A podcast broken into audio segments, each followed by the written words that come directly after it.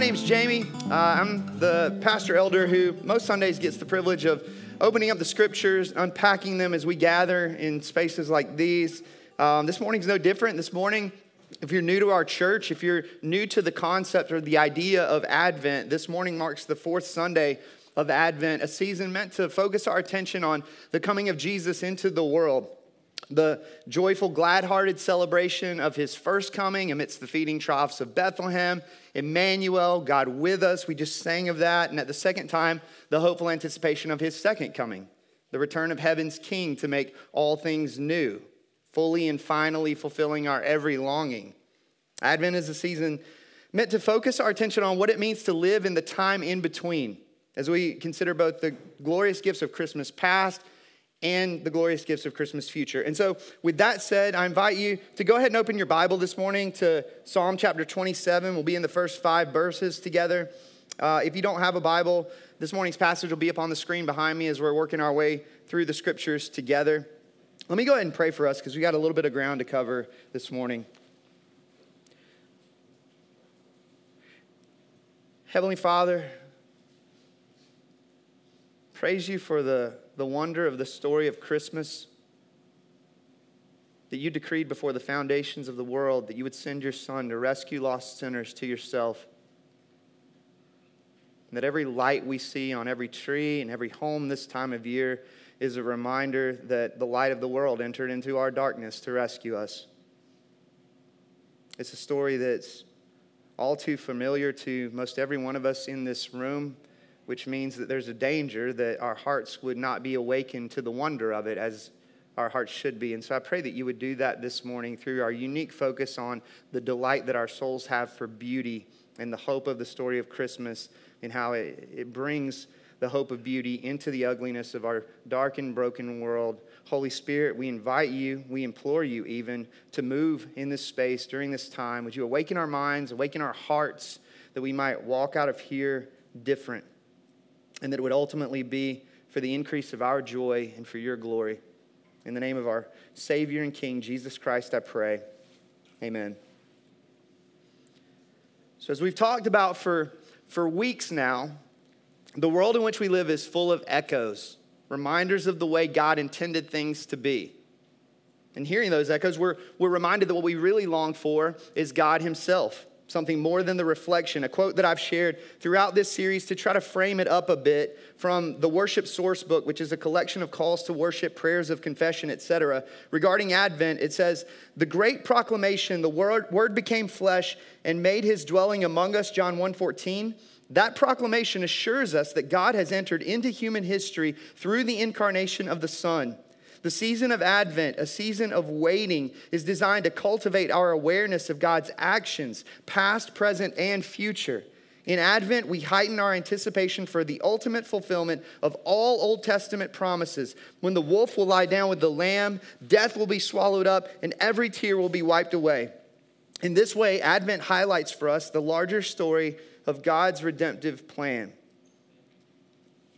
This series, it's brought us face to face with a number of longings that fill the hearts of those made in the image of God. The longing for justice, going back to week one of this series. The hunger for relationships, going back to week two. The quest for spirituality, going back to last week.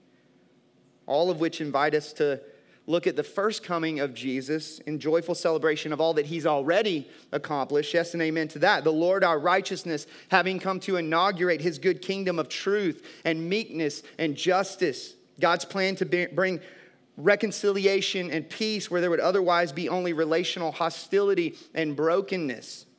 God revealed, God made known to a world searching, grasping for meaning in all the wrong places. Those very same longings, all the while, inviting us to look forward to the return of Christ, the second advent, the promise that Jesus will someday fully and finally do away with injustice and corruption forever in a land where broken relationships shall be no more. And we will know the ultimate fulfillment of the longing for eternity that God has put into our hearts, Ecclesiastes 3. This morning, we shift our attention to the delight in beauty the longing of our souls for a true sense of beauty.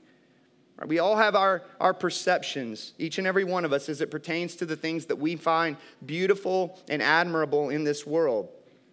Be it a sunset or a painting, flowers in bloom, the ocean shore, a well written song, the bright lights of a cityscape at night, the laughter of children, falling snow we don't get that one around here very often, but nonetheless. The smile of a stranger, a crackling fire. That's on top of my list. A well decorated home or church auditorium at Christmas time. Canopy of stars. The pouring rain.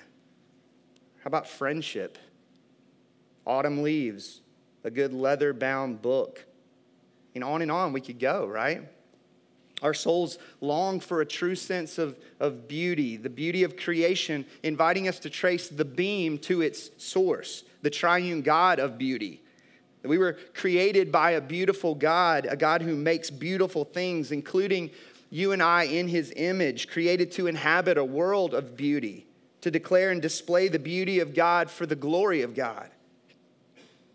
And yet, and most of us know this, there's a brokenness, an ugliness even within us and around us, having rejected the rule and reign of this God of beauty, choosing instead the path of judicial autonomy, the path of self determination, a world now filled with the ugliness of sin. Something of, of which we see in Psalm 27 as David cries out to the Lord for help in a moment of crisis. If you pick up this morning's passage in verse 1 of Psalm 27, we're told David says, The Lord is my light and my salvation. Whom shall I fear? The Lord is the stronghold of my life. Of whom shall I be afraid?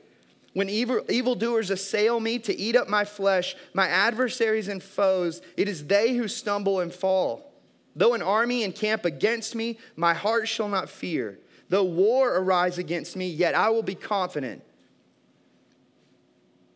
David finds himself in the midst of a crisis something revealing the ugliness of this broken world, the threat of war, the danger of violence, the presence of evil. In the midst of which, David presents a couple of rhetorical questions Whom shall I fear? Of whom shall I be afraid? And the answer, of course, is no one, because the Lord is our light and, and our salvation. And yet, we oftentimes answer those kinds of questions very differently in the midst of the everyday rhythms and difficulties of life. Whom shall I fear? Of whom shall I be afraid? How about politicians? The outbreak of infectious disease, unemployment, unmet expectations, loneliness, relational dysfunction, the racing heart of anxiety, the darkness of depression, and on and on we could go, just like that inexhaustible list of beauties that we began just a few minutes ago. David, David turns to the Lord faced with something of the ugliness of this broken world, the personal nature of his faith expressed in the possessive pronoun, my light, my salvation. Light and salvation, presenting us with the inescapable imagery of Christmas. You remember uh, Zechariah's song uh, of blessing over his newborn son, John, going back to the book of Luke, which we've been in for a while now as a church? John the Baptist would go on to prepare the way of the Lord. We're told in Luke chapter 1, verses 76 through 79 and you, child, will be called the prophet of the Most High, for you will go before the Lord to prepare his ways, to give knowledge of salvation, there it is, to his people in the forgiveness of their sins, because of the tender mercy of our God, whereby the sunrise shall visit us from on high, to give, there it is again, light to those who sit in darkness and in the shadow of death, to guide our feet in the way of peace. The light of the world, Jesus Christ reminding us that, that Christmas is an indictment before it's a joy. It's a declaration that we're far more sinful than we could ever imagine, unable to, to brighten up our own darkness through good works. Yet it's also a declaration that we're far more loved than we ever dare dream. God's love made visible to us in the sending of his Son, having come to set captive sinners free from the darkened dungeons of their own sinful making the grace of God bursting forth like a light in the midst of the darkness. That's the story of Christmas. the story of the dawning of God's grace and the coming of Jesus, the sunrise of salvation. I would ask this morning before we go any further have you experienced the light of Christ having shone into your darkness, rescuing you from sin's shadow of death? Personally, have you experienced this salvation? Do you have the peace that comes in knowing Jesus, in knowing the forgiveness and, and deliverance that can only be found in Him? Coming back to Psalm 27, David declares the Lord to be his light, his salvation, the stronghold of his life. Whom shall I fear? David asks. Of whom shall I be afraid? The Lord expelling the darkness of his fears as the ugliness of this broken world presses in on him. David trusts here in the Lord for deliverance. God's overcoming of David's adversaries and foes, rescuing him from the darkness of his circumstances, overcoming the ugliness of violence and evil that threaten him, that surround him. And yet, David understands that the ultimate aim of a relationship with the Lord is not rescue from circumstances, as if that's where the greatest hope of beauty is found. No, David understands that truest and deepest beauty is found in God Himself, in gazing upon the beauty of this Lord of light and salvation. If you go on in Psalm 27, verse 4, he says, One thing have I asked of the Lord that I will seek after that I may dwell in the house of the Lord all the days of my life, to gaze upon the beauty of the Lord and to inquire in his temple. For he will hide me in his shelter in the day of trouble. He will conceal me under the cover of his tent. He will lift me high upon a rock. One thing I ask David's single minded desire is that he might dwell in the presence of the Lord. The temple itself, a, visible expression of God's presence that he might gaze upon the beauty of God, what C.S. Lewis once referred to as the fair beauty of the Lord. Surely we could spend some time exploring the fulfillment of these words in the context of the people of David's day and the subsequent generations that followed. And yet, there's a particular emphasis this time of year on the fulfillment of words like these in the coming of the Messiah. The story of Advent, the story of Christmas, that, that our God is the God who makes beautiful that which is broken restoring sinners to himself in the sending of his Son, that we might forever gaze upon true beauty, the beauty of the Lord. Unfortunately, we buy into the lie oftentimes that there's nothing broken within, that there's something outside of ourselves keeping us from experiencing true beauty, that we just need to, to focus our efforts on fixing other people on fixing the, the broken situations that surround us, the broken relationships that surround us. And then in doing so, that we might know true and, and deeper beauty. And that's not without an element of truth, as we all know, as there is a brokenness and ugliness outside of us. But there too is a brokenness that lies within, a corruption of, of beauty that resides in the heart of man in response to a, a newspaper writer asking the question in his day of what's wrong with, with the world, G.K. Chesterton responded back to that newspaper writer and said, Dear sir, regarding your article, What's Wrong with the World?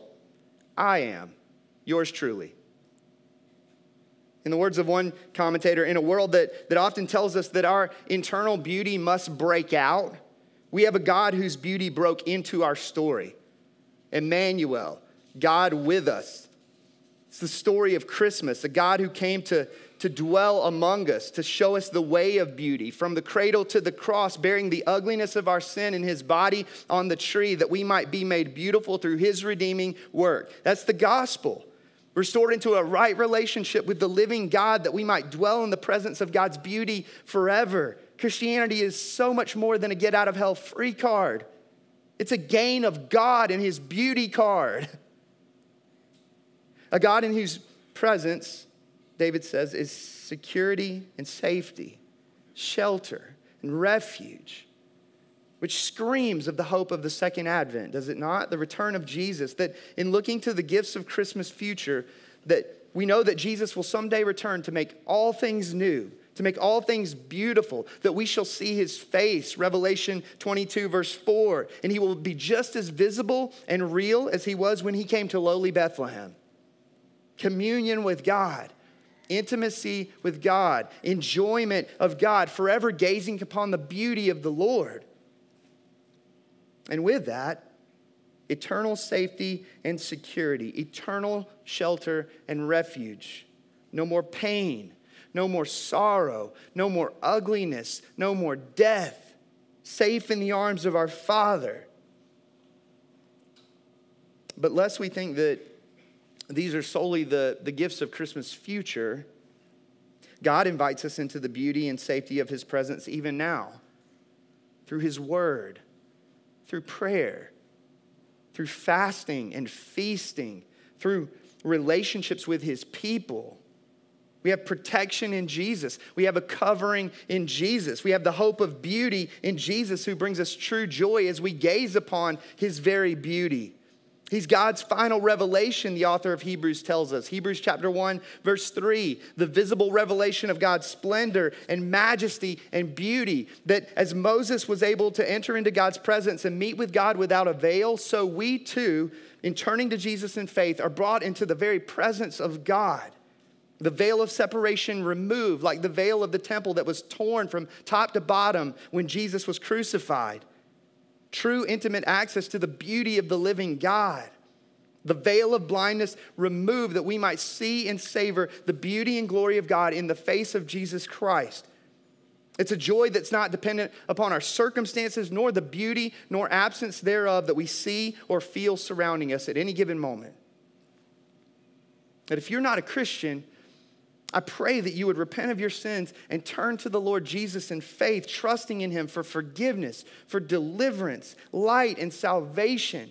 That you would know the joy in the lifting of the veil, the joy of gazing upon the beauty of the Lord in Christ. And if you are a Christian, you know something of this miracle the miracle of seeing and savoring Jesus, His beauty I once was lost, but now I'm found. Was blind, but now I see. Those words are just as common to us as the story of Christmas, and therefore the wonder can be so easily lost.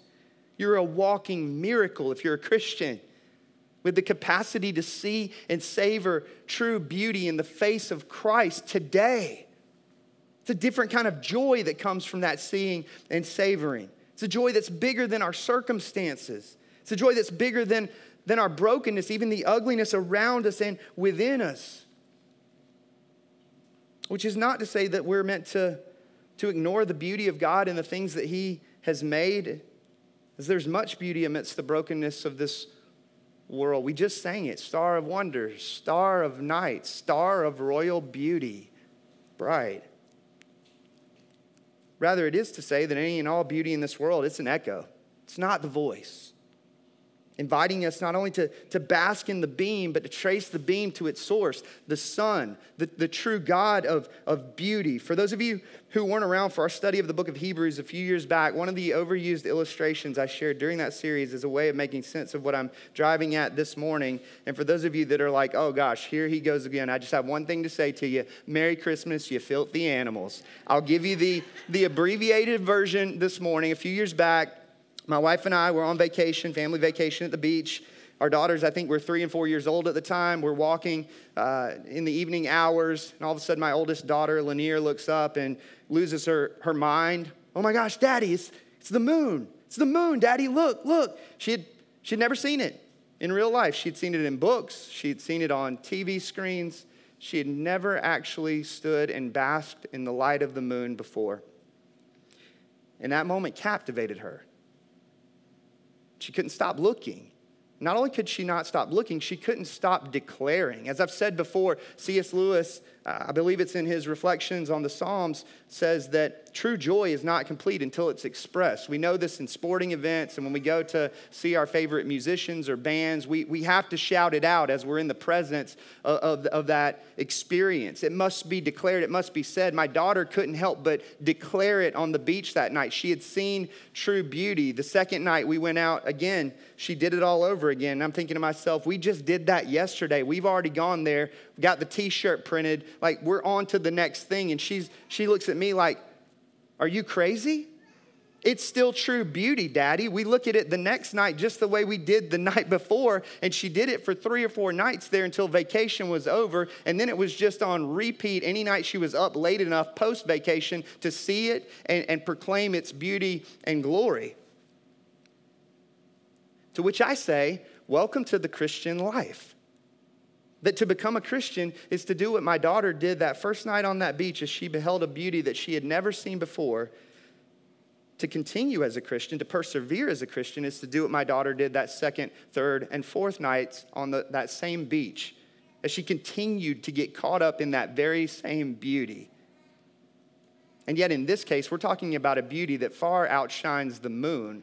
We're talking about the one who made the moon and the stars, the cosmos, to hang as stage lighting on this divine redemptive historical stage in which he would carry out this, this great work of redemption. The Christian life, it's a life of beholding the glory of the Lord, the night, light of the knowledge of his glory in the face of Jesus Christ, in all of his beauty and splendor. Knowing that, and this is great encouragement, knowing that our beholding, 2 Corinthians, is the very catalyst for our own transformation. In the words of one scholar, willing exposure to the light of God's presence, God's beauty, will burn his image ever deeper into our character and will. It's one of the greatest gifts of Christmas past. The veil removed in the first coming of Christ, inviting us into the presence of God that we might gaze upon the beauty of this God and know the joy of being ourselves transformed from one degree of glory and beauty to another